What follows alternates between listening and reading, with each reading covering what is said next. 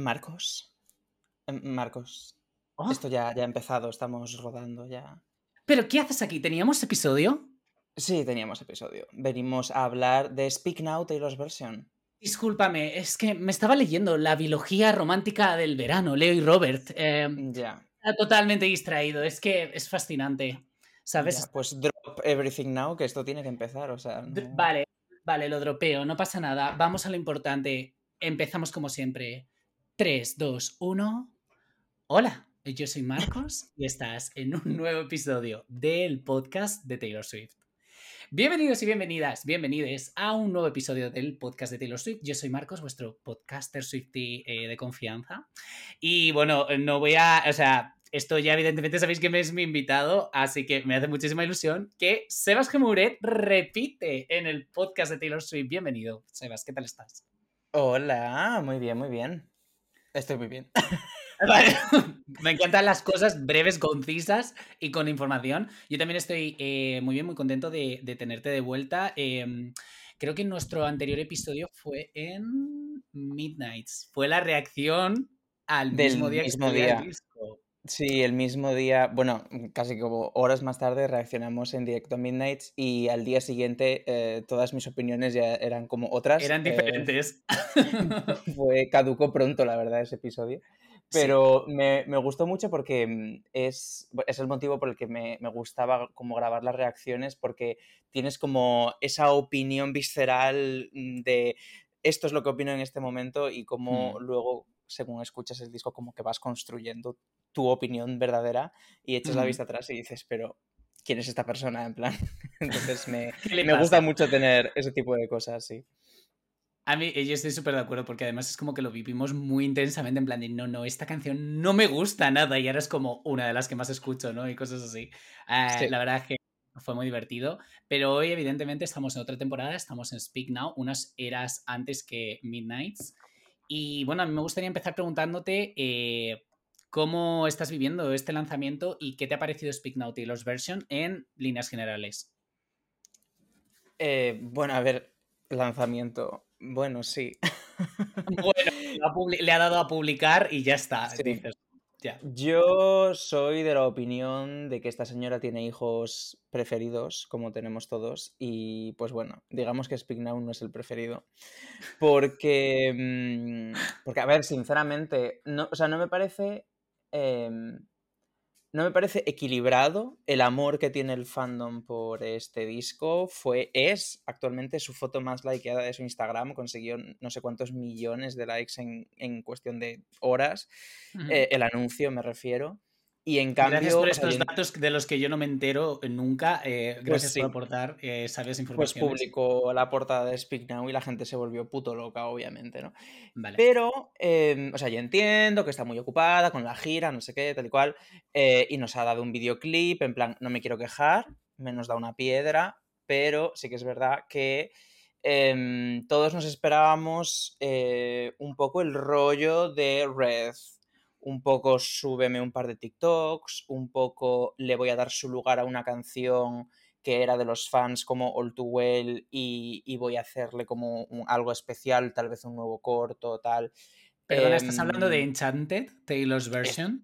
Estoy hablando de Enchanted, pero incluso de otras muchas cosas. ¿sabes? Eh, yo-. Hay verdaderas joyas en este disco que, que nunca tuvieron como un recorrido. Estoy pensando en Dear John, estoy pensando en Haunted, estoy pensando incluso en un rebranding de Back to December y en vez de tener a un random como tiene en el videoclip original, pues ya que estás tan de buenas con Taylor Lautner, haznos algo así como para que yo pueda ¡Wow! ¡Wow! ¿sabes? Y la veo como muy centrada en su gira. Antes Hmm. cantaba literalmente una canción. Enchanted. El Eras Ajá. Tour. Y de Speak Now cantaba una canción. Ahora canta como tres. Es como... A no ver, sé. también te voy a decir, siempre podría ser debut, ¿eh? siempre podría ser que debut. De debut creo que canta una también, ¿no? O No, dos, que no va, no hay ninguna. O sea, si te toca No, una en el. Surprise Son, muy bien, pero si no, o sea, yo eso es- de verdad es una cosa que sigo criticando a día de hoy, en plan, no tiene ningún sentido, cariño, se llama No hay Tour. ninguna fija de debut.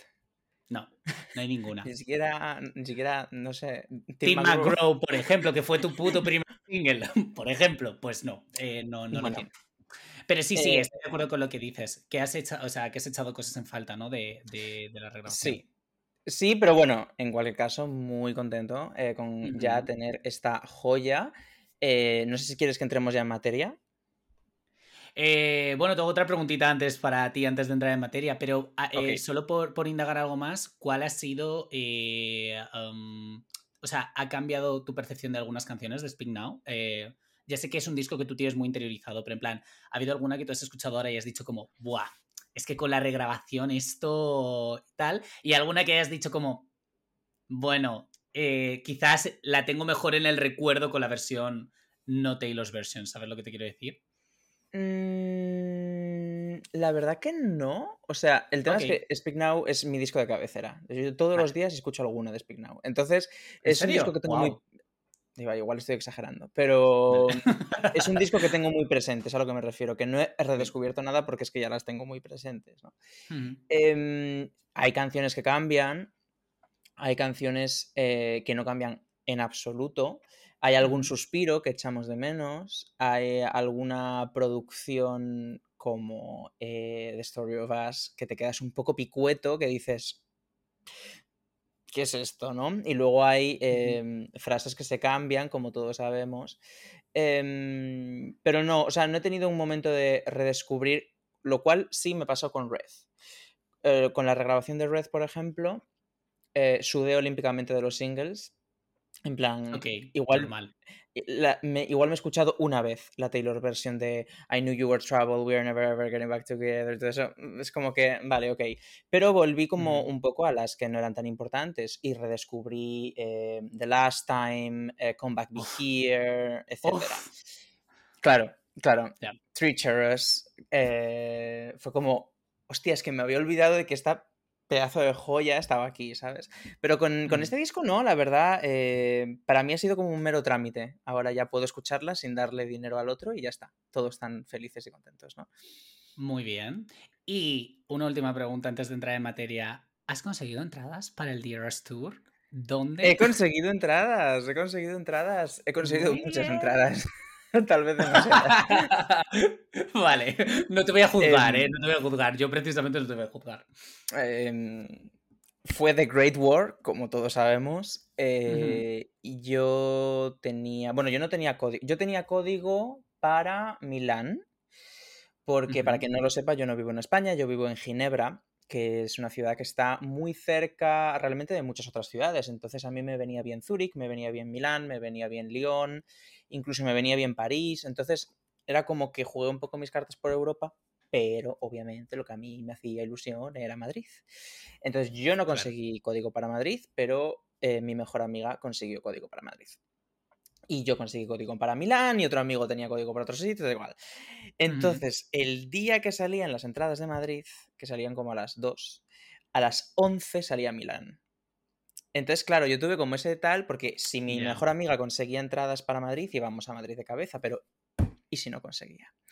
Entonces, em, nos pudo el pánico y compramos eh, cuatro entradas para Milán. Ya. ¡Qué sorpresa! compramos cuatro entradas para Milán. Y no me arrepiento, porque yo, Muy mira, bien. ya desde ese momento como que respiré tranquilo. Pues muy Y bien. luego llegó Madrid y el destino quiso que le dio de posición en la cola en plan 530. Para que os hagáis una idea, tengo amigos que estaban como 8.000 y consiguieron entrada. Y tengo amigos que salieron como 10.000. Consiguió Mi 500 amiga, y algo. Amiga, como, la que consiguió también fue la 8000 y algo, porque yo estaba, por ejemplo, el treinta y tantos mil. Y en el treinta y tantos mil ya entradas no había. claro. Entonces consiguió como 500. Estaba todo esto por WhatsApp, tal, es como, estoy 500 y todos. ¿Qué? ¡Brujería! Total, que compró cuatro entradas y luego teníamos otra amiga que también tenía código y le dijimos, compra otras cuatro por si acaso. Eh, porque además yo estaba en contacto con un montón de amigos Swifties que sabía que no iban a tener entrada y que digo, aquí hay que Mm, conseguir las máximas y luego vendemos el pescado. Porque al final eh, tengo tantos amigos Swifties que yo sabía que esas entradas no iban a caer en saco roto. Efectivamente, ese mismo día estaban todas adjudicadas. Y, mm, y eso, Ujú. entonces al final tengo mi entrada para Madrid y, y estoy muy contento. Muy bien, pues nada, Y voy a estar en... Voy a estar en grada, porque yo ya Yo soy también. una persona mayor. Yo también. persona mayor. Yo ya- voy a. En Madrid voy a grada frontal baja. O sea, le voy a comer el coño a Taylor Swift. Con perdón. Pues luego, que luego me dices que luego me dices qué número, porque igual somos vecinas. Ah, bueno, te lo puedo decir ahora. pues te lo digo luego. Bueno. te lo digo luego, por No, me lo puedes decir ahora, pero igual de repente nos vienen a, a O sea, a lo mejor viene todo el mundo, ¿no? seguidores. Bueno, Claro. eh, luego, te lo, luego te lo paso, luego te lo paso. ok, pero bueno, estaremos em, cerca en cualquier caso. Eh, Yo espero que sí. De hecho, una amiga mía le tocó eh, dos filas más atrás que a mí. Comprando en, Mm. otro, en, ot- en otro turno y todo. O sea que fue una cosa un poco surrealista. Pero lo que nos acontece. Venimos a comentar las From the Vault de Speak Now Taylor's Ujú. Version. Eh, antes de entrar a comentar, entrada por. eh, o sea, disculpad, ha sido un lunes muy largo. Eh, antes de empezar a comentar canción a canción, te quería preguntar qué te han parecido las From the Vault, eh, qué nos han parecido, ¿no? Y un comentario muy concreto que he leído muchas opiniones, que es que mucha gente que ve que las From the Vault ya cobran el patrón de estar producidas por Jack Antonoff y Aaron Dessner. Y esto tiene al fandom un poco in between, porque dicen que melódicamente, no sé si quieres, o sea, introduzco un poco mi opinión en plan de como que melódicamente ya hay un patrón que empezamos como a ver repetido y como que falta un poco de sorpresa, ¿no? Como que quizás podría explorar otros sonidos o otros productores. Ah, yo soy de la opinión de que entiendo que encontrar un productor de confianza es muy difícil eh, y que estés trabajando con él es, mm, a gusto es muy difícil. Eh, pero sí que es cierto que a nivel general yo no soy un chico de, de From the Vaults. Yo no soy un Swiftie de From the Vaults. A mí me gustan los álbumes originales eh, y revisito poco las From the de- del resto de eras también.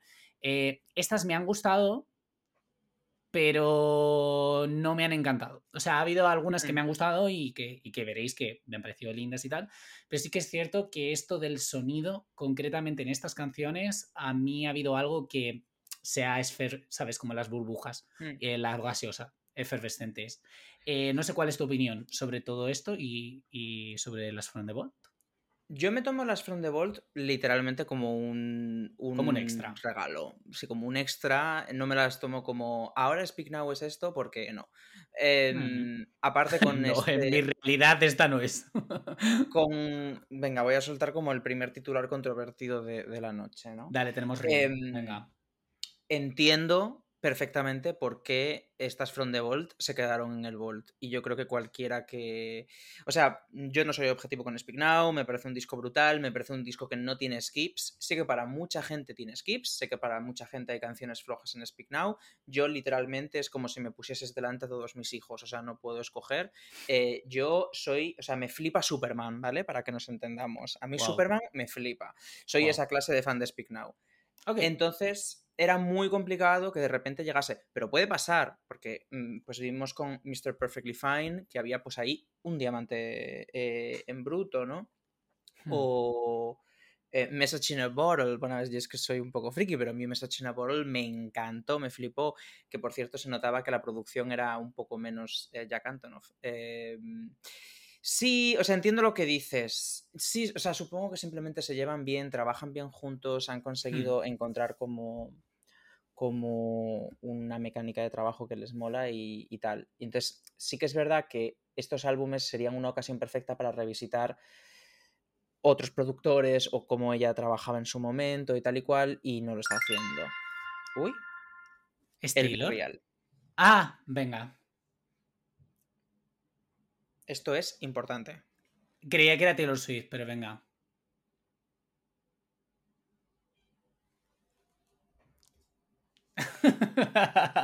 Ya es está. realista. Esto es muy 2023. En plan, oye, perdón, haz el real que estamos en medio de un podcast. Que se pare todo. Eh, Exactamente. Eh, decías, ¿no? Lo de, lo de su mecánica y como que, que Pues ella está a gusto con eso. ¿no? Ella está a gusto con Jack Antonoff, nos parece todo, nos parece bien, o sea, yo no me voy a quejar, pero sí que es verdad que cuando salgan las From the Vault de debut álbum producidas por Jack Antonoff, va a ser un poco en plan, mm, what the fuck, ¿sabes? En Ujú. plan, no sé. Sí. sí. Más allá de eso, Eh, me parecen. O sea, entiendo por qué son descartes, no estoy diciendo que sean horribles, pero entiendo por qué la Taylor Swift de 20 años que se puso delante del tracklist dijo tú sí, tú no, tú sí, tú no. Pues entiendo por qué no metió estas. Eh, creo que explora un lado muy interesante. Luego, si las comentamos una a una, no lo sé, pero em, hay alguna que la Como veo que no lo sabes si has en- venido a eso, Sebas Gemuret. Sí, pero ¿Cómo que no, que sé si quieres que lo hagamos, que no sé que si quieres que lo hagamos en formato de ir una por una. Sí, vamos a ir una por una, no te preocupes.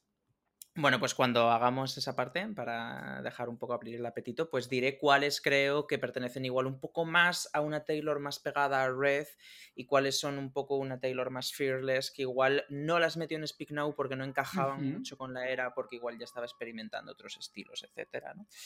Em, pero bueno, que me gustan, ¿eh? que no me quejo. Y aparte nos ha regalado la fantasía de esas dos colabos que es 100% Back to 2012, así que yo estoy living con la Hailey Williams y con el Fall Out Boy, entonces eh, a tope, a tope con Taylor, a tope siempre. Muy bien, yo suscribo mucho de lo que has dicho, ¿eh? sobre todo el- lo que dices de que hay canciones que se notan que a lo mejor estarían en Fearless y, no, y canciones que a lo mejor estarían un poco más adelante, ¿no? O sea, Sí. eso a mí también me ha parecido bastante curioso. Y sí, si te parece, yo creo que vamos a ir una a una, eh, hablando un poco de ellas, de lo que tratan, de lo que nos Venga. sien- y lo que nos ha parecido. Y evidentemente la primera es eh, Electric Touch con Fallout Boy.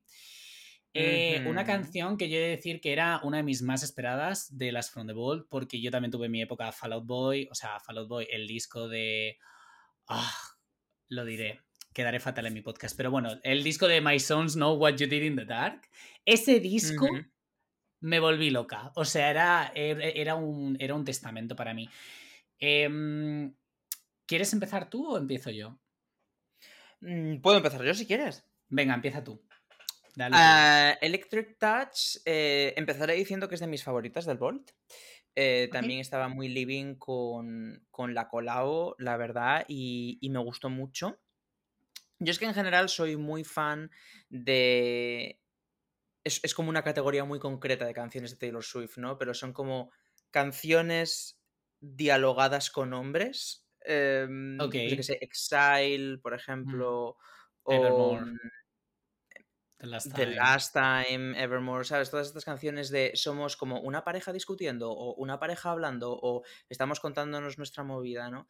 Y aquí en Electric Touch, que ya está como hablando de, mm, pues eso, eh, tú podrías eh, romperme o arreglarme de nuevo, tal, y, y él que contesta y tal, yo es que soy muy dramático. Entonces, este tipo de, de- de formatos me gusta mucho. Creo que sus voces eh, casan súper bien y Ujú. mm, que explora un poco ese lado rockero que a mucha gente le ha sorprendido, pero yo, sinceramente, o sea, Speak Now es un disco muy rockero, es un disco, mm, bueno, en fin, que, que tenía un poco ese lado gamberro y, y que pega mucho con el estilo de Fall Out Boy, ¿no?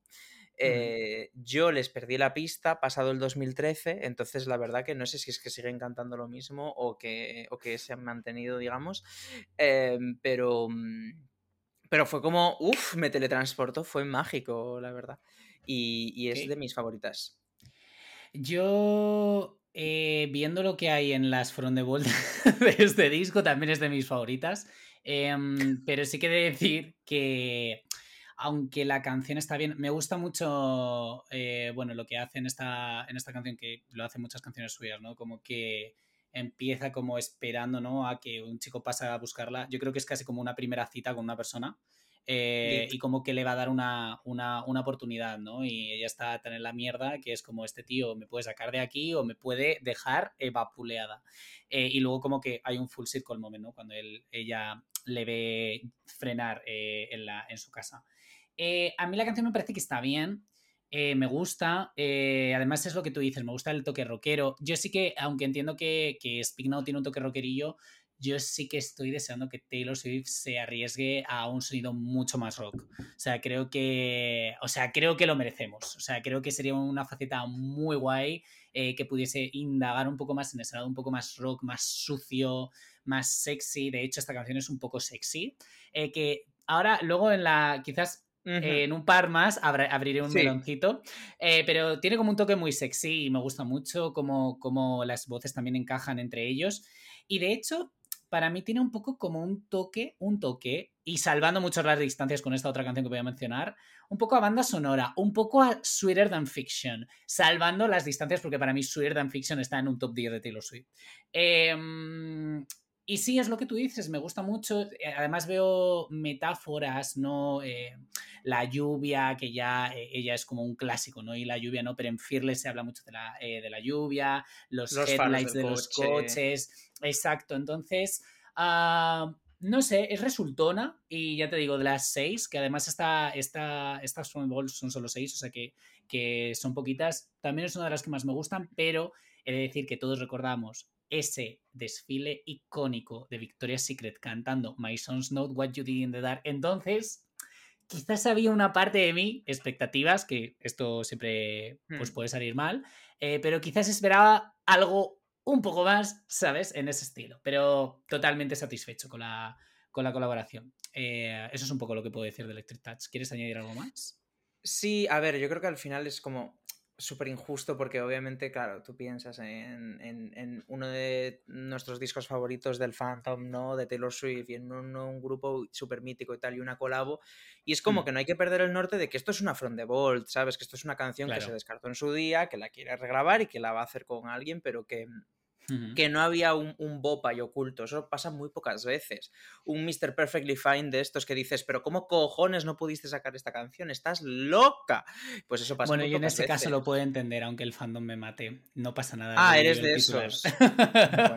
A mí hay From the de Fearless que me gustan más que esa, pero bueno, no pasa nada. pero tiene que haber gente con buenas opiniones y gente con malas opiniones, porque Efectivamente. muy aburrido. Exacto. Entonces, em, pues eso, que nos, como que nos perdemos. Es como que esperamos esperábamos igual mucho. A mí me dio mucho más fuerte, esto igual es un poco spoiler, pero con Castle Crumbling.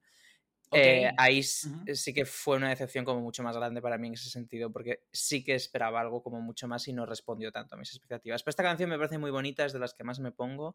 Fue la primera que me aprendí, Electric Touch.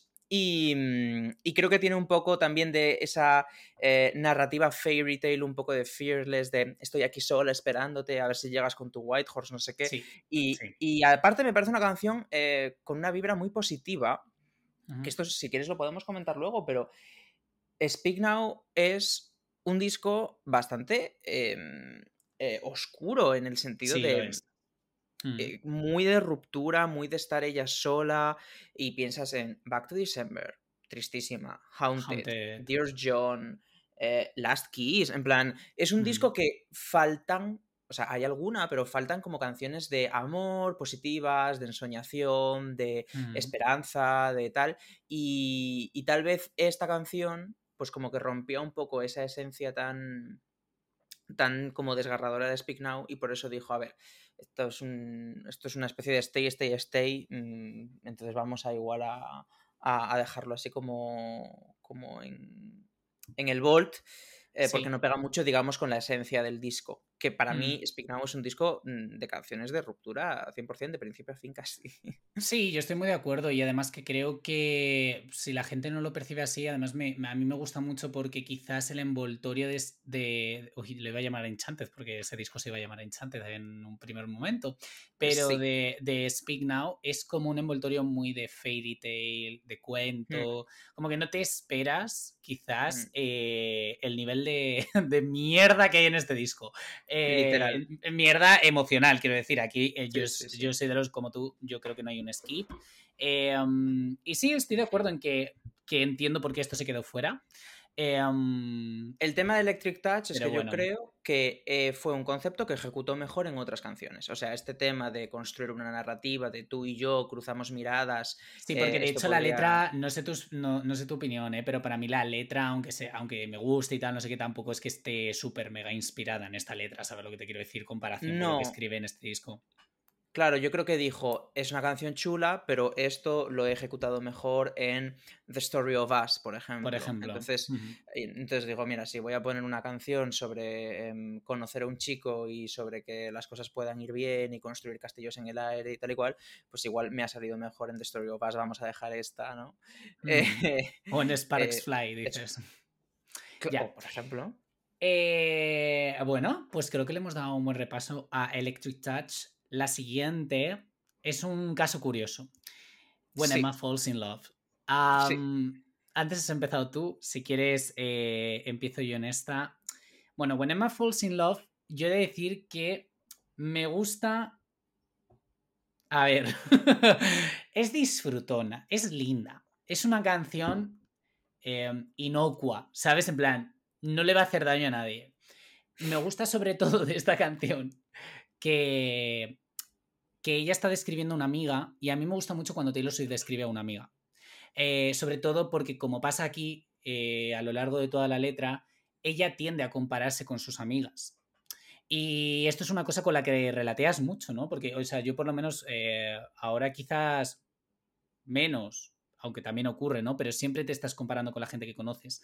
y en el caso de When Emma Falls in Love es, es concretamente bastante interesante porque Taylor Swift quizás siempre nos ha hecho ver que ella tiene una forma de lanzarse a la piscina enamorarse, ¿no? En plan, va por, o sea, salta, hay un hoyo, ella salta, no sabe lo que hay al fondo del hoyo, pero ella tal. Y aquí está describiendo una chica como que se piensa las cosas dos veces. Que sí que es cierto que cuando se mete en el hoyo, se mete a fondo y da lo mejor de sí y tal, pero que es una persona quizás más precavida emocionalmente y quizás por eso es por lo que la envidia te lo soy, ¿no? Porque luego no se pega quizás unas hostias tan grandes. Eh, y sabe salir. Eh, hay un verso concretamente que a mí me gusta mucho, que es cuando. No, ahora mismo no lo recuerdo, pero dice algo como. Eh, y no está en esa relación hasta que no sabe que ahí sí que no tiene que estar, ¿no? Pero sabe identificar ese momento, que es una cosa que a Taylor Swift le ha costado unos cuantos discos quizás empezar a ver. Eh, como canción me gusta, me gusta el aire que transmite, pero no me encanta. O sea, es como, ok, es linda, me la puedo poner aquí de fondo mientras pelo un pepinillo y me hago una ensalada. O sea, eso es un poco mi descripción de esta canción. Quizás como lo que has dicho, que me gusta más la idea que la ejecución. O sea, creo que la idea estaba muy bien, pero a nivel de sonido tampoco me dice mucho. A ver, yo creo que eh, en When Emma Falls Love, Taylor Swift está hablando de una amiga, pero está hablando sobre todo de ella, está hablando de sus carencias. O sea, ella está hablando de cómo Emma, ¿no? Este es, vamos a llamarlo personaje. Emma eh, Stone, dices, perdón. Se enfrenta. yo, también he leído los tabloides, pero eh, no. Pero esto no es un podcast sensacionalista, di que no. Yo no voy a especular. Pero em, sí que siento que Emma, más allá de ser Emma Stone o quien quieras, también es un poco un arquetipo de, persona eh, que Taylor Swift ha construido en base a sus carencias. Igual lo vio reflejado en Emma Stone, pero simplemente siento que toda la canción es ella diciéndonos, me gustaría ser este tipo de persona, ¿no? Porque siempre ella dice, When Emma falls in love, no sé qué, no sé qué, no sé cuánto, y te termina cada estribillo con, y a veces la envidio. Y es como, me gustaría ser más... Básicamente, Emma es muy Virgo y, y Taylor Swift es Sagitario. Y ya está. O sea, mm, Emma es una persona como muy metódica, muy em, centrada en la vida, que enfoca las cosas con racionalidad y Taylor Swift lo vive todo como mucho más intensamente y eso la hace meterse en unos hoyos mm, descomunales, ¿no? Y también hay que tener en cuenta el momento vital donde se construye esta canción eh, siempre pensamos que la Taylor de Speak Now es la Taylor de Speak Now, pero no. La Taylor de Speak Now es la Taylor de Fearless. Es decir, la Taylor que compone Speak Now eh, no es la que sale con Jake Gyllenhaal, es la que sale con John Mayer, es la que corta con eh, Taylor Lautner, hay que tener eso en cuenta, ¿no? Eh, entonces yo creo que estaba en un momento vital de muy complicado para ella em, con todo el tema del tremendo éxito de su primer disco tal y estaba como intentando encontrar su lugar para construir una relación dentro de todo eso porque como que antes de Fearless era como literalmente un adolescente que no pudo, ir, no pudo ir a la prom porque tenía que ir a los Grammys, ¿vale? Y después de Red ya es muy successful y ya se relaciona con gente famosa y ya es la Taylor, digamos, como más actual. Pero Speak Now es un interludio de tengo como 19 años, pero soy muy puto famosa, ¿cómo construyo algo decente con esto? Y tuvo muchas rupturas muy seguidas en esta época y muy dolorosas en esta época, que algunas se siguieron, hubo un año, creo que fue el 2012, que tuvo como tres rupturas, que es como, esta muchacha debía estar desesperada, ¿no? Entonces yo creo que tenía igual este diálogo interno de me gustaría ser más esta persona o me noto carencias, no sé qué, no sé cuánto. Y eso lo convirtió en When Emma Falls in Love. Para mí Emma es un arquetipo. Para mí Emma Es una pick me girl. O sea, Emma es como. ¿Puedes Pero es que definir sí, ese concepto para los que no lo conozcan, por favor? Pues, pues, pues eh, es como. She's not like other girls, ¿sabes? No es como las demás Ujú. chicas. Sí. Emma eh, es eh, booktuber y ella no. Emma no sale de fiesta, sino que está leyendo Percy Jackson en su cuarto, ¿sabes? Em, Mm, Hombre, en 2010 le pega mazo, desde luego. Por eso he puesto el ejemplo de Percy Jackson. Em, yo siento que cuando habla de Emma mira por la ventana, Emma es como ese libro que no puedes soltar. Emma no existe. Emma es como una idea que tú te has creado en tu cabeza. Mm, Hmm. Y es como. Porque muchas veces las Pick Me Girls realmente no existen. O sea, ese concepto de. em, ¿Cómo decir? De. No es como las demás chicas. Las demás chicas no existen. En plan, eres tú que tienes muchas inseguridades en tu puta cabeza. En plan, relájate. Totalmente Y de acuerdo. siento que. mm, Siento que esta Emma es como lo que a ella le gustaría ser, pero que, pero que realmente como que, no, como que no existe demasiado. Una persona como muy centrada en el amor y a ella le gustaría ser como más centrada en el amor y menos pasional tal vez para tener menos rupturas la pobre, pero bueno, chica, es que no se puede tener todo en esta vida. Efectivamente. Luego he anotado como varias frases, por ejemplo eso, la de que mira por la ventana, la de que Emma es como un buen libro que no puedes soltar. A ver, ¿Qué es que Taylor es muy intensa. Eh, Bueno, es muy intensa, ¿sabes lo que te quiero Y decir? luego la small town girl que llega a Nueva York, que es como, ¿pero qué estoy viendo? En plan, es esto de Emily in Paris, ¿sabes? Es como que no entiendo nada de repente. Em, ¡Ay! en- más allá de eso, que Emma pueda ser Emma Stone, bueno, chico, pues puede que sea Emma Stone, no lo sé. Puede Eran muy amigas en esta época, lo cual ha dado rienda a que mucha gente especule. Y vuelven a ser amigas ahora. Se- o sea, A ver, es que quien no querría ser eh, amiga de Maston, también te voy a decir, tiene que ser divertidísima. Pero tuvieron su momento como de. Bueno, estoy hablando aquí como si yo fuese el terapeuta de Taylor Swift, ¿no? A ver, Pero ¿qué tuvieron pasó? como ¿Qué su pasó? momento de, de ruptura eh, cuando toda Ah, la bueno. movida del 2016, ¿no? Y. Ujú. Claro, igual simplemente no pasó nada, simplemente pues. Se distanciaron y. y Pero ahora se la está Mm. viendo en los conciertos y tal. Es como que mucha gente la había echado en el saco de las traidoras Y puede que simplemente, pues, no sé, estaba Yo creo muy que Maston se estaba La La donut en su casa, exactamente. o sea, Claro. decir, es que tiene, ti- o sea, tiene pinta, sin conocerla, desde el tipo de persona que dice, estas mierdas a mí, dejadme, saber lo que te quiero decir y ya. Completamente. Pero, pero muy interesante la idea que has dicho, ¿no? De, de, de ese arquetipo, de esa idea en la que nos proyectamos y demás. Siempre se quedará el Es que misterio además- de que, quién es Emma, además. Pero ¿no te parece que la elección del nombre Emma es como el típico nombre de protagonista de novela juvenil del De- 2012? O de Jane Austen, pero sí. De Jane... Ah, sí, de Jane Austen, pues por Por ejemplo. Es que es un poco ese rollo. Es Sí. que es un poco ese rollo. Sí, sí, sí, sí, sí. Me ha gustado, me ha gustado, ¿eh? Tu alegato. Eh, pero ¿te ha gustado la canción o no? en plan, ¿te ha gustado o La no verdad- te ha gustado? La verdad que no. Yo, bueno, Seba, ¿qué te ha parecido la canción?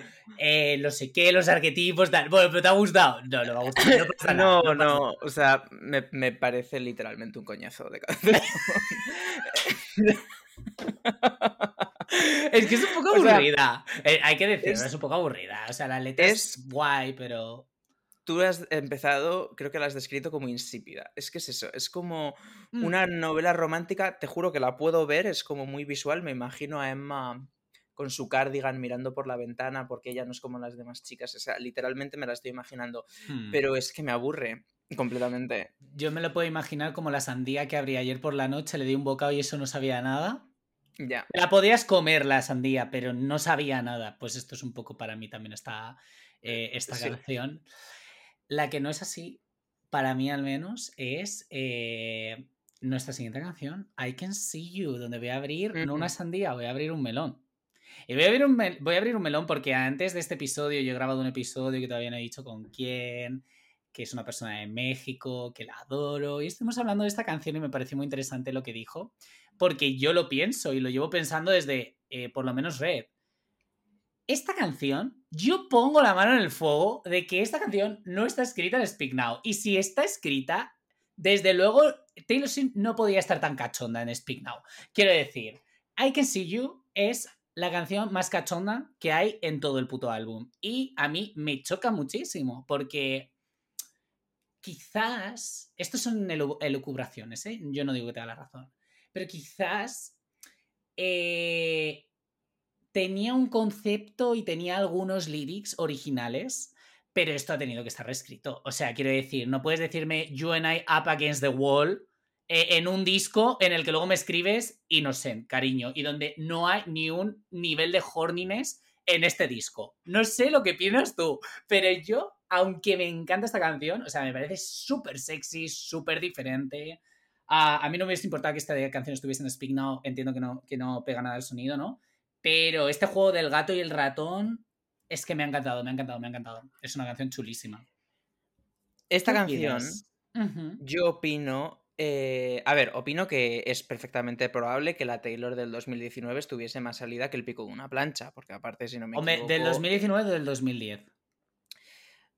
Ay, no, perdón. de 19 años dirás, ¿no? Ah, vale, vale, vale. Sí, perdón, de 19 años y aparte del 2009-2010.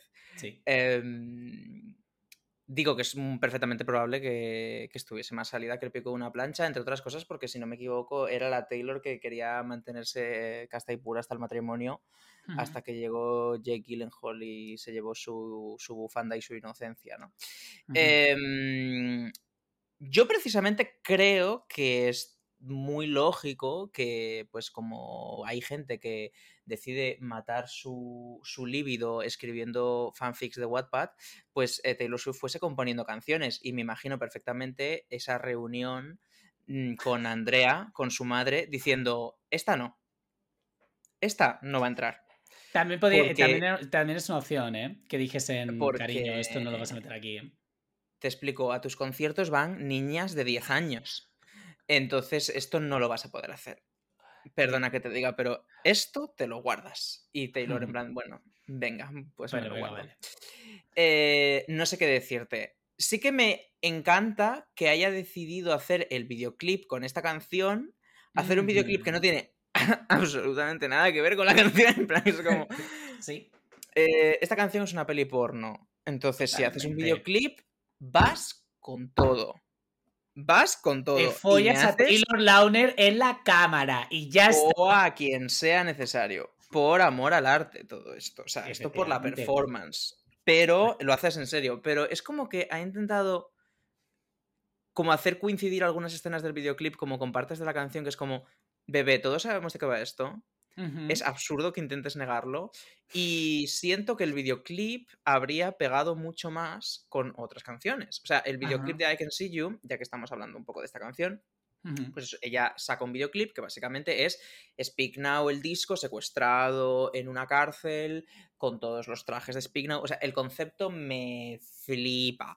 Eh, me flipa que la rescaten las chavalas de Min del videoclip. Me flipa que aparezca Taylor Lautner haciendo piruetas. Simplemente no entiendo la lección de la canción. O sea, habría entendido... When Falls in Love, ¿no? O sea, quiero decir... Claro.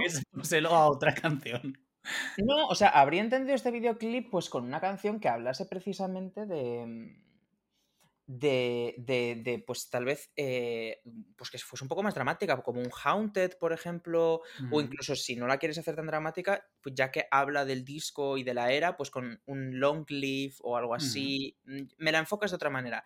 Pero es como que tengo que disociar. Cuando veo el videoclip es como, vale, voy a ignorar la letra, no, y tiene como un ritmo divertido, venga, me voy a centrar como en el ritmo y voy a ignorar que está hablando de, de, follarse a John Mayer o a Taylor Lautner o al que fuese de esta época, ¿sabes? Porque, porque no, no, no tiene ningún tipo de sentido. Mm, en verdad, sí que me encanta la idea de pensar que escribió esta canción hiper horny en su casa queriendo tirarse a Taylor Lautner, no pudiendo, porque ella era casta y pura, y eh, el full circle que es haber contado con Taylor Lautner para hacer el videoclip de su fantasía erótica, ¿sabes? O sea, me, mm, en plan, me gusta la idea. Oye, a ver, es una idea estupenda, desde luego. Y, sí que. Pero cuestiono la ejecución, la verdad, no, no entiendo. Yo aprovecho para tisear que el próximo episodio hablaremos de los videoclips de Speak Now, incluyendo I Can See You, y es un episodio divertidísimo donde hablamos eh, largo y tendido sobre este videoclip. Eh, yo estoy de acuerdo en lo que dices, eh, y además que puedo ver el momento de querer incluir un poco horniness en el disco y que le digan no, pero es que al mismo tiempo es tan... ¿Sabes? Es como tan contrastado, es que me parece que me está hablando incluso la, la Taylor de Reputation ¿Sabes? O sea, creo que me está hablando una, una tía que, que, que, oye, que a lo mejor Taylor Swift desde los 19 años eh, había experimentado todo lo que Dios hubiese querido para ella, pero, pero me, me, choca mucho, ¿eh? Me choca mucho. Es una canción que yo cuando la escuché dije, chulísima, increíble, tal, no sé qué, y luego pensé, ¿esto lo escribió en Speak Now? No sé, no sé, misterios que nos dará la vida eh, para siempre, o la posibilidad de que, eh, pues eso, que de vez en cuando reescriba alguna línea, porque yo te iba a decir una cosa, tú cuando escribes algo y pasan 10 años, bueno, de hecho, no 10 años, pero me ha pasado con Ley Robert, tú escribes algo y no modificas nada, es que es sí, raro, porque es como, ¿sabes? No sé, uh, y, independientemente. Y, y, a ver, no voy a decir nada, pero fuck the patriarchy. En, o sea, venga, por favor. O hay, no sé si es en estas. ¿En cuál es? Que dicen una sachet no sé qué tal. Y yo, cariño, esto no lo podrías haber dicho en 2010. Es imposible. O sea, quiero Sí. decir. eh, Sí. pero Yo sí que creo y me parece legítimo que si vas a sacar un trabajo que había en su día, pues decidas cambiar em, eh, cosas, adaptarlas, hacer lo Claro. tuyo de alguna Sí, sí. manera, producirlo con mm, Jack Antonoff, mm, hacer lo que te dé la gana para que la canción al final, al final tú tienes que defender esa canción. Entonces tiene que ser algo de lo que te sientas orgullosa y todo lo que tú quieras. Eh, no, no lo sé. O sea, realmente, de ser cierto, sería una buena manera de romper un poco el personaje de la mm, American Sweetheart que nos querían vender por esta época de yo, un pene, no sé lo que es eso. Yo solo me pongo vestiditos. Que fue un personaje construido por una industria que quiso exprimir hasta el último momento eh, esta imagen de niña buena hasta que ella dijo, me tenéis hasta el coño, mm, voy a hacer lo que me da la gana. Pero tardó como cinco discos en decir eso, ¿no? Entonces esto sería un poco la forma de decirnos en plan de, ya había una Taylor Swift ahí adulta, Cachonda. madura y Ujú. cachonda, pero no estaban dejando que saliese. Y eso. Y de ser mentira, pues bueno, pues de ser mentira simplemente nos está engañando a todos. Pero Bueno. bueno, no pasa nada. Nos dejamos engañar porque, hija, tremendo temazo. Esta quizás, Tremendo. esta sí- yo ya te he dicho que no soy un chico from the vault, pero esta canción sí que va a estar en, en mis... Bueno, yo es que no soy muy de playlist, no te voy a mentir, soy un chico de discos, pero esa canción va a estar en algún sitio. Eh, pasamos a la siguiente y te la voy a dejar eh, presentar porque me ha sorprendido mucho em, que Castles Crumbling fuese... Castles. Crumbling. Castles A Crumbling. ver, a ver, un flop.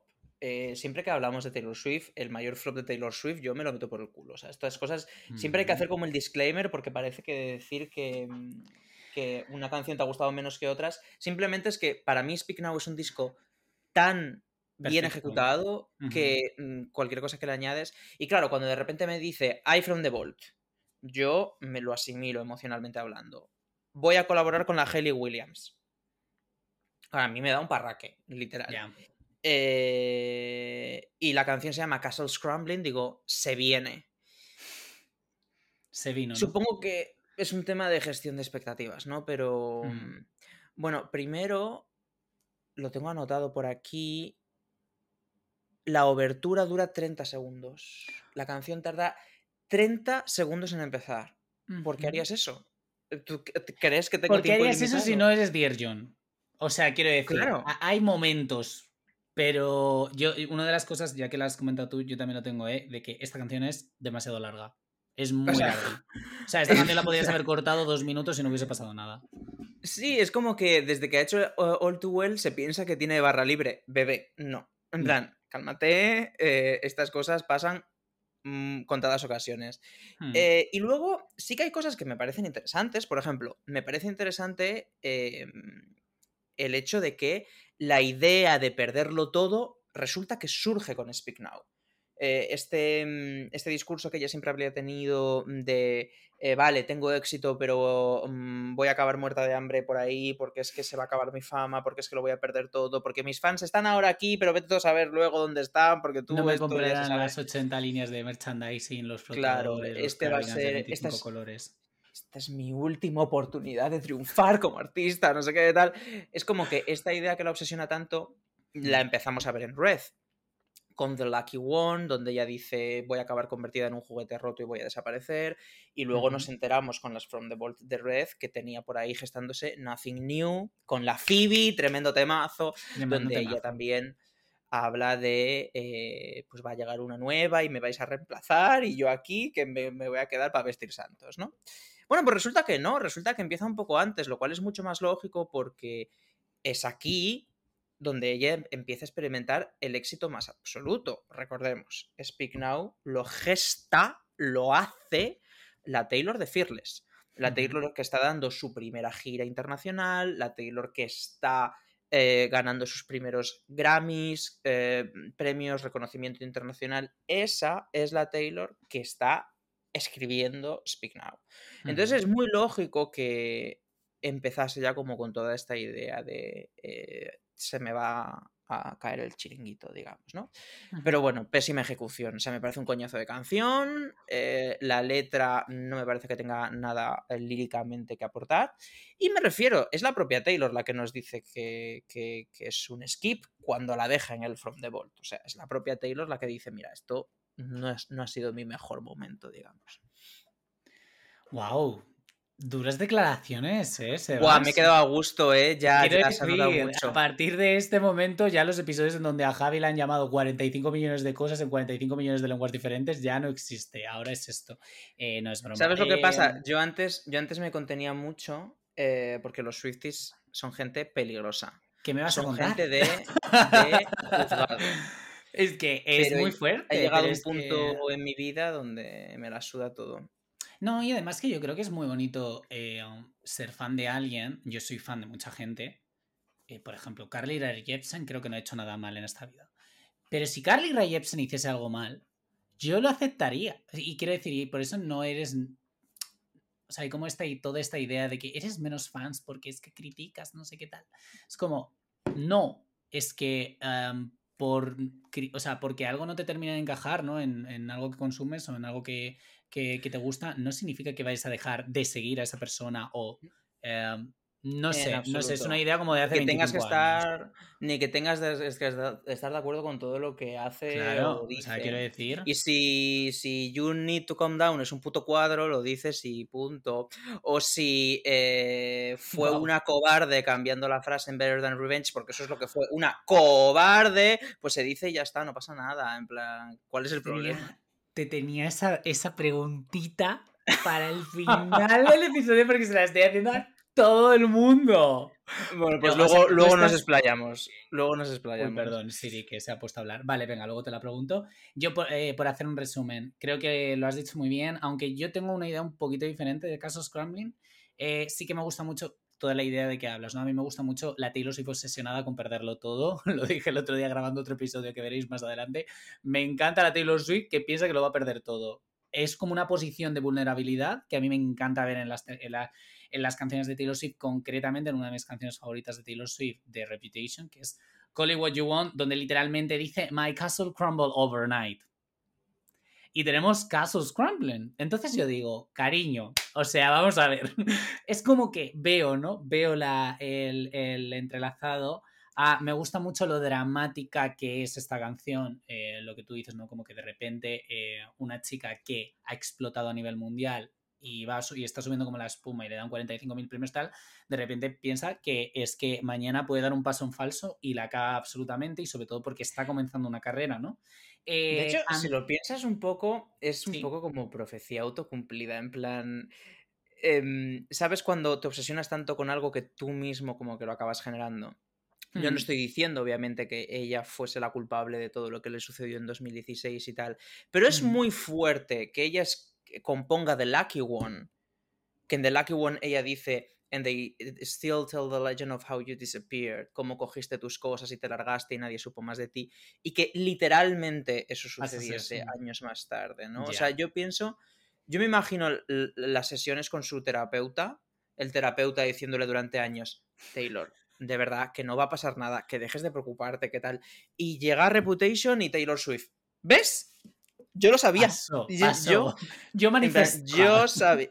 Esto iba a pasar si es que estaba clarísimo. Y el terapeuta, en plan de no me pagas lo suficiente, en plan, no puedo más esa pasta. Madre mía, ¿quién será el terapeuta de Taylor Swift? Me encantaría que viniese al podcast. Podríamos hablar de quien sea, cosas.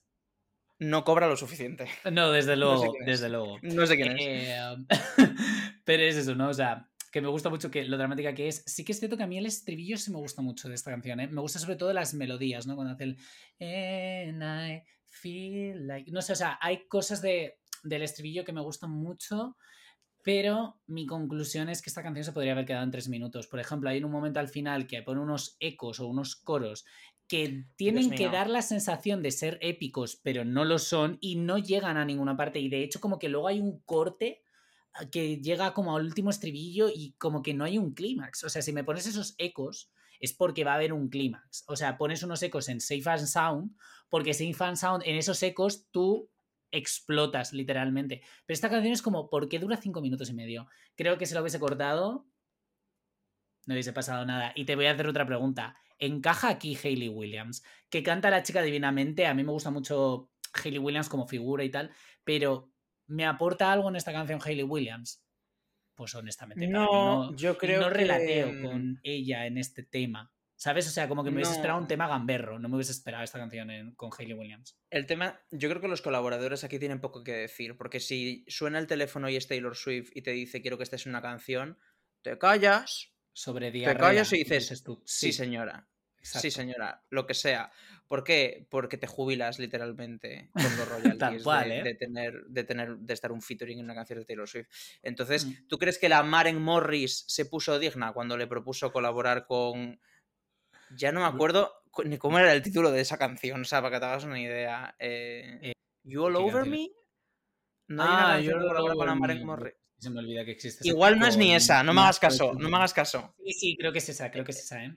Esto hay que fact-chequearlo, igual estoy propagando fake news. En cualquier caso, eh, yo creo que la llamó y dijo, tía, siempre quise colaborar contigo porque, joder, tal. Era súper punk era Superpunk, entonces, y ella, sí, vale, ok, lo que quieras. Y es como, tengo esta mm. canción, es como, vale, pero me habría pegado mucho más en I Can See You, por ejemplo. Por ejemplo, sí, estoy muy de acuerdo. Es como que tú piensas en Hayley Williams y a ver, es que no sé si Hayley Williams tiene una carrera como solista, pero claro, tú piensas en Paramore. Y Paramore obvio, obvio. tendrá baladitas, pero quiero decir, no es por lo que es conocido en cualquier caso. Efectivamente, o sea, en I Can See You, por ejemplo, creo que hubiesen quedado mucho mejor. O sea, como que aquí, vale, si le da un verso, ya entiende que eh, las mujeres cuando hacen un featuring en sus canciones tienen que cantar. Em, pero la verdad Le ha costado entenderlo, ¿eh? Le, ha costado, discos. no pasa nada. Pero bueno, eh, en cualquier caso, a mí Hayley Williams, la verdad, en esta canción no me aporta demasiado. Em, y desde aquí vuelvo a reclamar que Sabrina Carpenter tendría que haber venido al Tour Europeo no los para amor. Pero bueno, esos son solo opiniones. Dilo. Vamos a eh, Foolish One. Si quieres, empiezo yo. Vaya coñazo de canción. ¡Qué coñazo de canción, por favor! Eh, no me gusta nada esta canción. O sea, relatable, sí, la idea de que de que tienes a un chaval que, ay, a veces me hace caso, es que además me haces caso, pero yo me hago ideas, pero luego sales con otra y tal. Taylor Swift, espabila. Pasamos página. Esto sí que es de Fearless, pero del descarte del descarte. O sea, te lo iba a decir, te lo iba a decir. Que Para mí, es un descarte de un descarte de Fearless. O sea, no tiene, no tiene nada. Esa, o sea, no merece. O sea, ¿cómo es? ¿Qué tengo aquí puesto? Eh, así que es que ni la producción, eh, nada, nada, es que la menos favorita. Y lo que sí que voy a decir es que, pues eso, me siento como muy identificado con la idea de la gente que te da como una, una atención y como que tú te haces esa idea de, no, o sea, tú te haces una idea, pero luego tú confirmas de que no te lo estás imaginando, esta persona está jugando hmm. contigo. Esa gente merecéis el infierno. Y desde aquí os, eh, os mando un conjuro de brujería. Esto es todo lo que tengo que decir sobre esta canción. Em, eh, yo he de decir que, o sea, de nuevo nos encontramos ante una canción muy dreamy, muy positiva, em, bonita, que, que, no encaja, eh, me refiero al estilo de la canción, que no encaja mucho con las vibras darks y, y, oscuras de, de, de, Speak Now, ¿no? O sea, yo vuelvo a recalcar, si tú piensas en Speak Now, ¿qué te viene en la cabeza? Te viene en la cabeza Back to December, que es mm, terrible, incluso canciones como Innocent es súper triste, pero es que incluso los bobs más divertidos como Mean realmente habla del puto bullying y ya mm. si te vas a Last Kiss, si te vas a Dear John, si te vas, o sea, es un disco desgarrador en, esencia, a excepción de de, de Ars. y, es que hasta Never Grew Up es súper triste. O sea, es que apenas hay. Menos en Better Than Revenge, que de repente en Better Than Revenge es como que se pone el traje de látex y, dice, soy durante tres minutos y medio una bad girl, pero el resto del disco es una señora que está llorando en su cuarto. Entonces yo siento que para ella era igual muy anticlimático de repente poner Foolish One, que reflejaba mucho más a la Taylor de Fearless, que o sea, para mí Foolish One es 100% Fearless, o sea, de principio a fin, y yo creo que la ha descartado primero por el estilo, pero también porque se dio cuenta, de, esto es muy inmaduro para mí, esto vuelve a ser yo, vuelvo a ser yo en el instituto en, en Pensilvania o donde sea que estuviese esperando al autobús del colegio. y ahora yo quiero vender... un sándwich, es que totalmente.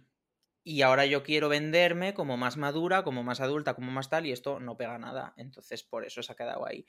Es hmm. cute, sí, la escucharía antes que muchas otras canciones, no. No, ya desde luego. Probablemente, vamos probablemente a escucharía muchas otras. Ahora vamos a tener toda la esta. Eh, pues Foolish One es la mejor canción de las From the Ball. Bueno, pues si es así, yo mira que me alegro y, o sea, es que un beso para todos los que vais a hacer streaming a esta canción y esta muchacha va a cobrar por el streaming de esta canción, porque por mi parte no lo va a hacer. Eh, y es que no quiero perder más tiempo en esta canción, vamos a pasar a la última. o sea, porque quiere decir, además de ¿no? Todo de perder el tiempo, eh, Timeless. Eh, um, venga, te la dejo a ti. Bueno, pues em, Timeless tiene mucha narrativa. De nuevo tenemos un poco a la Taylor que crea un poco historias, que es una Taylor que está muy presente en Speak Now. A mí lo que más me gusta de Speak Now es la narrativa, el storytelling, que para mí lo pierde en Speak Now y no lo recupera hasta Folklore. O sea, mm, de verdad que esa capacidad de plantearte escenarios, situaciones y personajes y tal. Y Timeless yo creo que es una canción con la que ha querido como jugar, digamos, ¿no? Entonces de repente se pone como a hablarme de dos enamorados en los años 40 y de la Segunda Guerra Mundial y digo, ok, has querido como ver, en plan, el hilo del storytelling, voy a tirar de él a ver hasta dónde me llega y te ha llevado aquí pero una vez que has compuesto esta canción has dicho eh, que soy Matilde Asensi. No, entonces, ¿por qué estoy escribiendo esta historia? ¿no? Entonces dijo, bueno, que se quede en el Volt. Pero bueno, me parece bonita y el, videoclip me parece muy cute con las fotos y tal. Y, ah, mm, ah el lyric video, digo, hay videoclip de esto. Vale, vale, vale. Bueno, el mm. lyric video, ya me entiendes. Sí, sí, sí. No, no, es que, eh, o sea, como dato, es que yo no suelo verlos, o sea, ¿No? ¿no? suelo ver los lyric videos, pero porque es que tengo Spotify.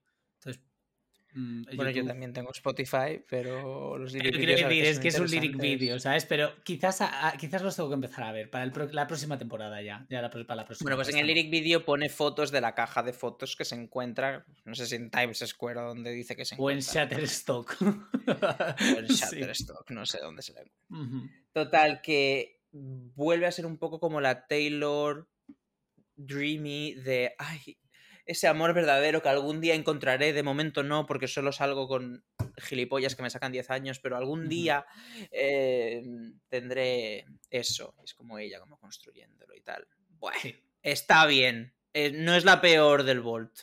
No. Desde luego. No. Tampoco es la mejor.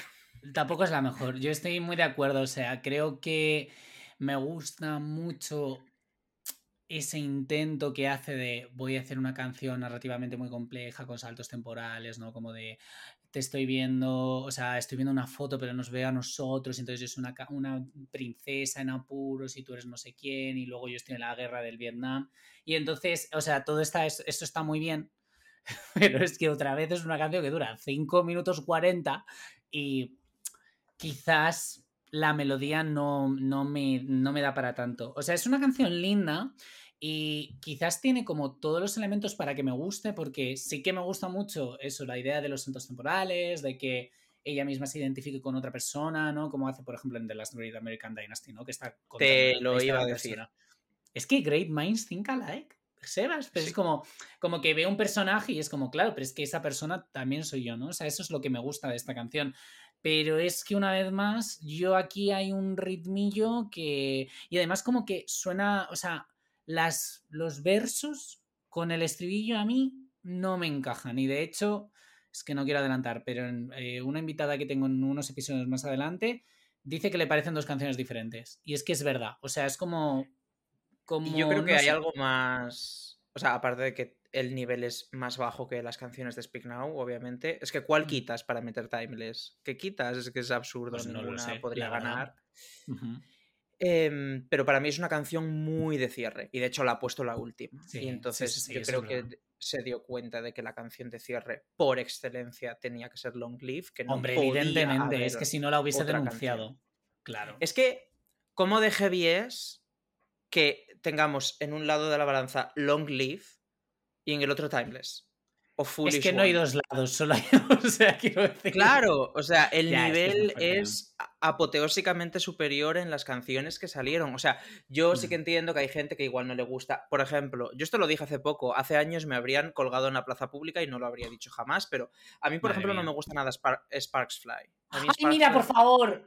Te voy a expulsar de este a clic fuera de la sala. ¿Cómo que no te gusta Sparkfly? Disculpa, no, no puedes salirte así con este alegato. ¿Cómo que no te gusta every- Justifica drop tu respuesta. No me lo Eh, puedo sé, siempre me creer. Yo es de las que si tuviese que hacer algún skip, que no hago porque no tiene skips este disco, pero si me pusiesen una pistola en la frente diría Sparks Fly. Ay, no me lo puedo Eh, creer, Sebas, me has dado un tiro en el corazón, pero ¿esto qué es? Sí, Qué fuerte. efectivamente. Bueno, yo te diría siento. de Story of Us, que entiendo que, que es muy Bueno, opiniones. fandom, ¿no? Siempre tiene que haber buenas y tiene que haber malas, como decíamos. Hay gente que está absolutamente equivocada y gente que no. Sí, efectivamente. Pero sí que podría llegar a entender que alguien me diga, pues a mí me gusta más eh, I Can See You que Sí, eh, Superman o que Ars. mm, Vale. Por ejemplo, ¿no? Porque son canciones que yo entiendo que igual son un poco más. eh, un poco más como en la. En... Si Speak Now es esto, pues como aquí, ¿no? Como bajando el nivel. bueno. Em, pero. Pero es que es incomparable. O sea, es el nivel de, de todos y cada uno de, lo- de las canciones de Speak Now, em, incluso de las desconocidas, es, es tan alto que incluso a nivel, pues eso, de, de storytelling, de, todo, Hmm. que, que es evidente porque dejó, estás en el Vault. Mi pregunta es, ¿era esto todo lo que había en el Vault? Yo estoy ¿dónde totalmente está? de acuerdo. Battle Let's Go. Porque yo la sigo esperando. Eh, Em, bueno, a lo mejor te la mete de repente como un single suelto. O sea, como hizo con To All the Girls I Love Before. O sea, perdón, que eso es la, eso es la película a la que se basó, yo creo, ese título, ¿no? Eh, the Boys You Love Before. bueno, no me- no me luego- acuerdo de esa canción. Y luego fuimos robados con If This Was a Movie, ¿no? También fuimos bastante robados, nos la quitaron de este disco para ponerla en Fearless Out of Nowhere. es como, ok. Y, y además en la versión digital, en plan, que es que eh, If This Was a Movie, o sea, yo creo que lo que más reclamamos es que no está en físico en ningún sitio. O sea, quiero decir, Ya. está ahí perdida y yo, bueno, se rumorea, ¿no? Que es por que Speak Now a ella le gusta, que esté solo cantado, o sea, eh, escrito por ella, vale, sí, muy bien, pero si tienes una canción como This Was a Movie, la metes, ¿sabes lo que te quiero decir? Porque mm, es que, es- es- o sea, tremendo temazo, ¿no? No me metes aquí Foolish One y te quedas tan, tan tranquila. Claro. Em, pero bueno, eh, yo estoy muy de acuerdo. Y solo por decir una cosa que no sé si lo he mencionado en algún episodio antes, yo tengo un poco de miedo de que eh, las From the Ball, vale, estamos con todas las grabaciones, pero ¿quién te dice a ti que ahora que han visto las From the Ball y el reeditar y el todo, cuando llegue el X aniversario de Lover, Lover with From the Ball de Lover, Folklore with fo- From the Ball with Folklore, ¿sabes lo que te quiero decir? Y que vayamos todavía tengamos que ir hasta Midnight comprándonos los From the Vault. Eh, veremos qué dice el tiempo. De momento, para cerrar el episodio, tengo pues una pregunta que has abierto tú antes así, de forma... Lo siento. eh, Bueno, cariño, eh, es que creo que es, es la pregunta que se le hace a todo el mundo en este, en este podcast. Eh, ¿Qué te ha parecido Better Than Revenge, Taylor's version? A ver, lo primero.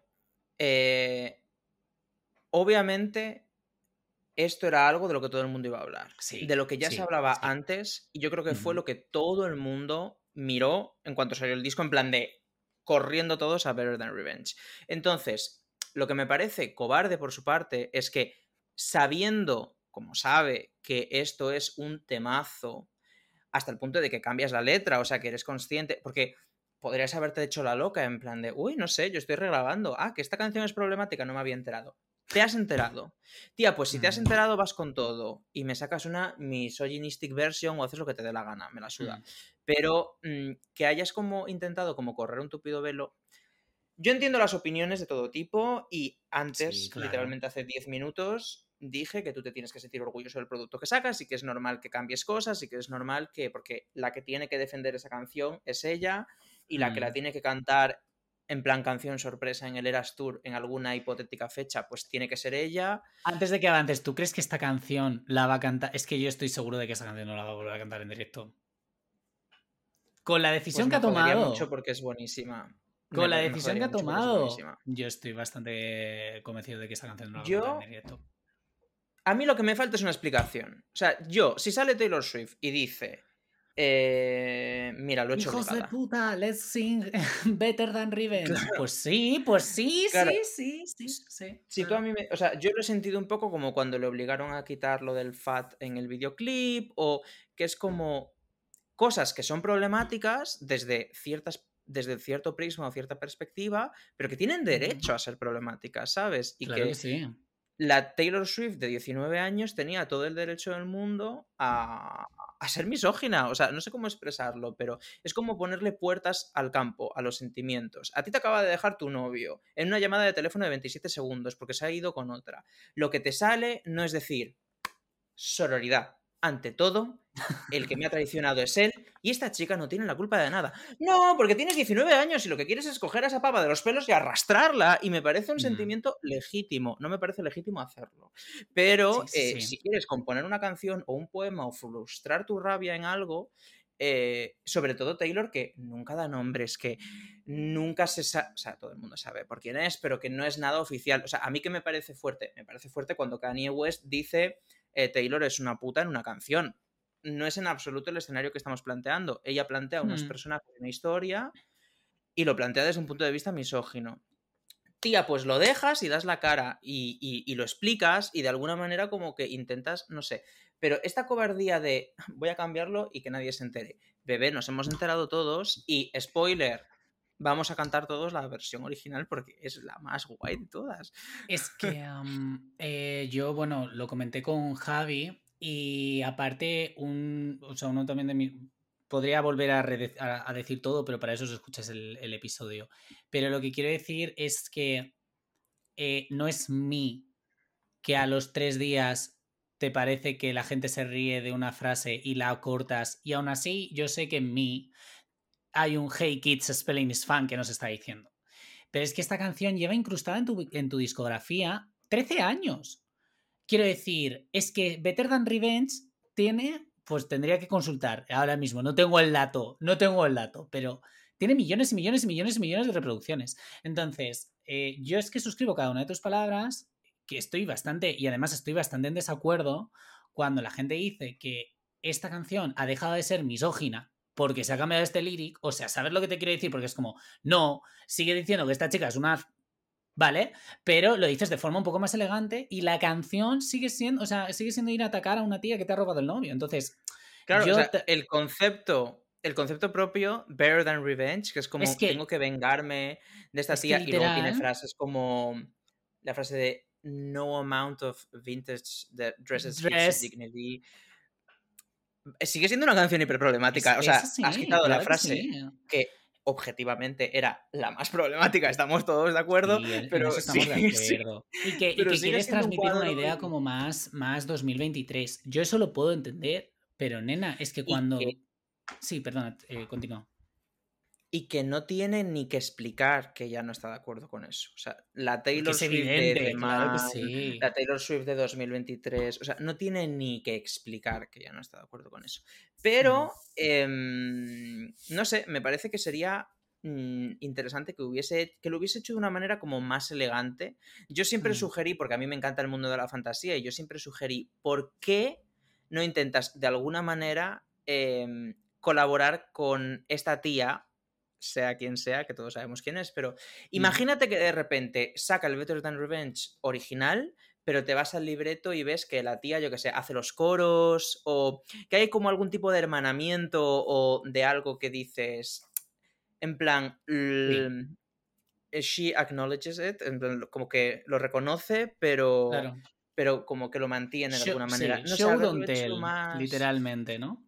haberlo hecho más elegante y, y, no sé, y es como, pero bueno, yo siempre defendí que ella iba a cambiar esa frase, Mm. sobre todo en los últimos años, tiene un discurso feminista que se ve tanto en el documental de Miss Americana como en sus canciones, como no, no me imaginaba a, a Taylor sacándola sin más, pero sí que me imaginaba igual otra solución, tal vez una explicación, tal vez algo. De todos modos, también entiendo que es muy complicada su posición porque haga lo que haga, va a haber gente que no va a estar contenta y va a haber gente que tal. Total. Pero he was a moth to the flame she was holding the matches. ¿Qué dices? ¿Qué dices? What y, the que, fuck? y- y que por eh, hilar con lo que habías dicho antes, que cuando llegue el concierto, si esta canción la decide cantar en directo, ¿tú qué te crees que le pasó cuando cantó el otro día Picture to Burn? Que es una canción donde decía, eres maricón. ¿Por qué cantó el, todo el- las 80.000 personas? Cantó That You're Gay. Pues es que, cariño, yo lo siento, pero si me toca en una de las Surprise Songs, pues eh, me pasará como cuando vaya a un concierto de Avril Lavigne y me cante Girlfriend. O sea, me voy a quitar las gafas del feminismo tres minutos y medio y luego me las voy a volver a poner. Y ya está. Y no pasa nada. Y, o sea, es guay, ¿no? A ver, y que, y que Picture to Burn la corrigió relativamente pronto.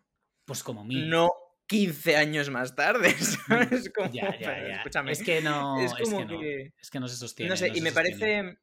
Me parece muy triste que tengamos que pasar como. mm, Joder, no me gusta tener esta visión porque de repente parezco un señor enfadado de Twitter, pero sí que es verdad que me parece triste que tengamos que pasar por lo políticamente correcto y que la gente no sea capaz de entender que, que ella hable de esto en una canción no significa que eh, ella esté literalmente insultando a alguien, ella está Claro. expresando sus sentimientos y sus sentimientos pueden ser hipertóxicos, puede ser Mm. egoísmo, celos, rabia, eh, y no porque el sentimiento sea tóxico quiere decir que ella está a favor de eso, simplemente es como su manera de canalizarlo, ¿no?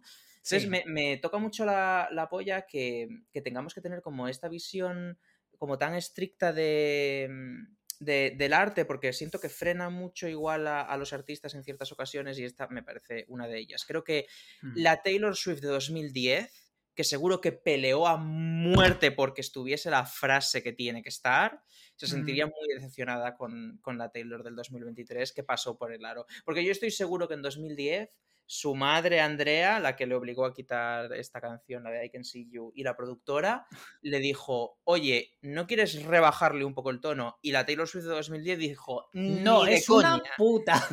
Es una. Entonces, me- es que fijo. Y, y siento que Ay. tendría que haber sido más eh, respetuosa con su obra. Yo de. Y si la tuviese delante, se lo diría, le diría, Taylor, has sido un poco cobarde, pero no pasa nada, yo te amo igual y entiendo por qué lo has hecho, pero Bueno, te ha faltado un punto de decir, aquí está pues, mi coño. mira, no solo, Exacto. no solo no corrijo la frase, sino que la voy a empeorar. pero le ha faltado como un punto. de- Mira, os saco la From the Ball de Better Than Revenge, la versión de 10 minutos que Exacto. tiene Donde mu- todo lo que le tenía que decir yo a esta muchacha. Ay, por favor. Uf, qué fantasía. como en All Too. Well, en plan, todo lo que quité que no podía poner porque, porque no, porque me denunciaban, aquí tenéis la versión de 10 minutos de Better Than Revenge. me habría encantado. Ojalá, ojalá. Bueno, soñar es gratis. Quién sabe, a lo mejor para un 25 aniversario de Speak Now, pues, pues se da cuenta y nos, nos hace este regalo. Bueno, pues Sebas, eh, muchísimas gracias. Hemos concluido, hemos llegado al final del episodio. De decir que ha sido uno de los más divertidos de la temporada.